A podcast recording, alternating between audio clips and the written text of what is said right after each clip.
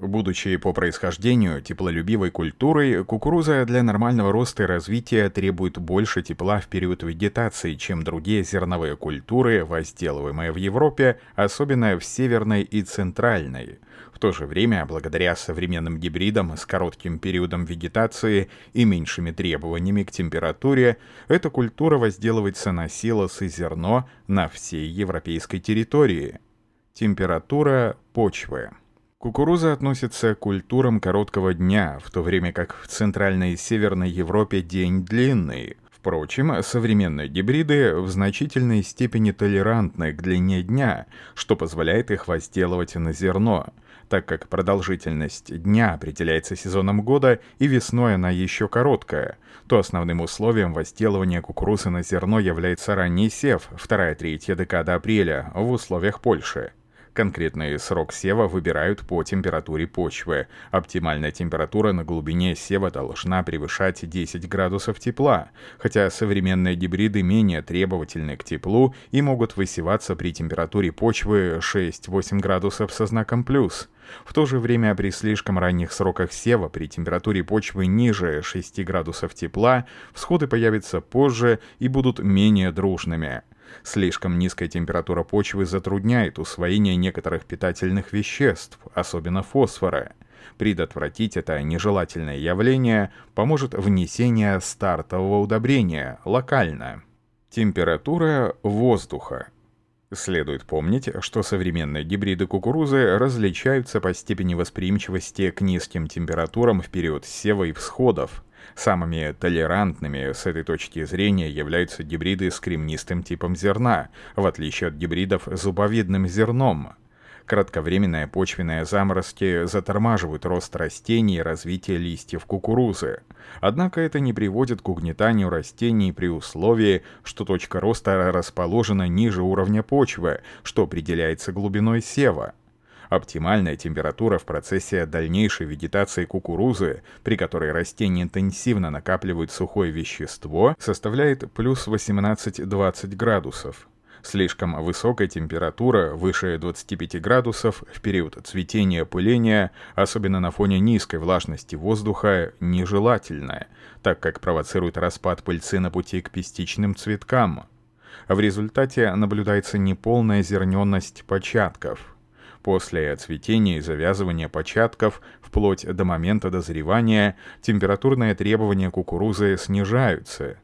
В это время солнечная и сухая погода улучшает созревание и одновременно облегчает уборку. Урожаеобразующую роль температуры рассматривают как сумму тепла, необходимого для реализации полного жизненного цикла растения – а также учитывают пороговое значение температуры в критические фазы развития кукурузы. Каждый гибрид, согласно своей группе спелости, ФАО, для реализации полного жизненного цикла требует определенной суммы эффективных температур, СЭТ. Биологически важное предельное значение температуры приняты в диапазоне от 6 до 10 градусов со знаком плюс. На период генеративного и вегетативного роста приходится около 50% всей суммы тепла, что указывает на высокую чувствительность кукурузы к температуре в ранней фазе вегетации. Свет. Кукуруза относится к светолюбивым растениям, поэтому для правильного роста и развития требует хорошей освещенности всего растения – в отличие от других зерновых культур, растения кукурузы при соответствующей густоте стояния, ассимиляционная активность всех листьев продолжается практически до конца вегетации. Лучше всего гибриды Stay Green – Значительный продуктивный потенциал культуры, особенно при высоких температурах, это результат специфической ассимиляции углерода по типу фотосинтеза С4, который проходит в 2-3 раза интенсивнее, чем фотосинтез по типу С3, присущий большинству полевых культур, в том числе зерновым. Благодаря этому кукуруза лучше и эффективнее использует в процессе фотосинтеза СО2 из воздуха. В последние годы возникла необходимость адаптации фотосинтетического аппарата растений к тем условиям, которые стали преобладать в период вегетации кукурузы, высокая температура и дефицит осадков. В итоге возросла интенсивность излучения, освещенность посевов и продуктивность фотосинтеза.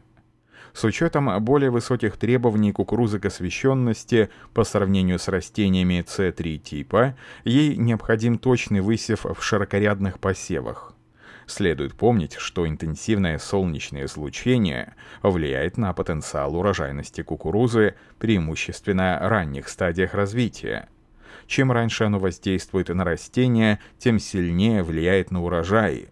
Благодаря этому кукуруза обладает высоким потенциалом урожайности. Влага. Несмотря на низкий уровень транспирации и развитой глубоко проникающей корневой системе, кукуруза требовательна к влаге. Растения образуют большое количество сухого вещества на единицу площади, что требует значительного объема воды. Чтобы произвести 5-6 тонн зерна и 10-13 тонн зеленой массы на 1 гектар, кукуруза потребляет 2,5 и около 3,5 миллионов литров воды, то есть гораздо больше, чем остальные зерновые культуры. В зависимости от стадии развития потребность кукурузы в воде меняется. В соответствии с этим выделяют три основных периода. Первое. От стадии шестого листа растения начинают активно усваивать воду. С этого момента преобладает модель экспоненциального роста потребления воды вплоть до стадии выбрасывания метелки, когда потребность в воде достигает максимального значения. Второе.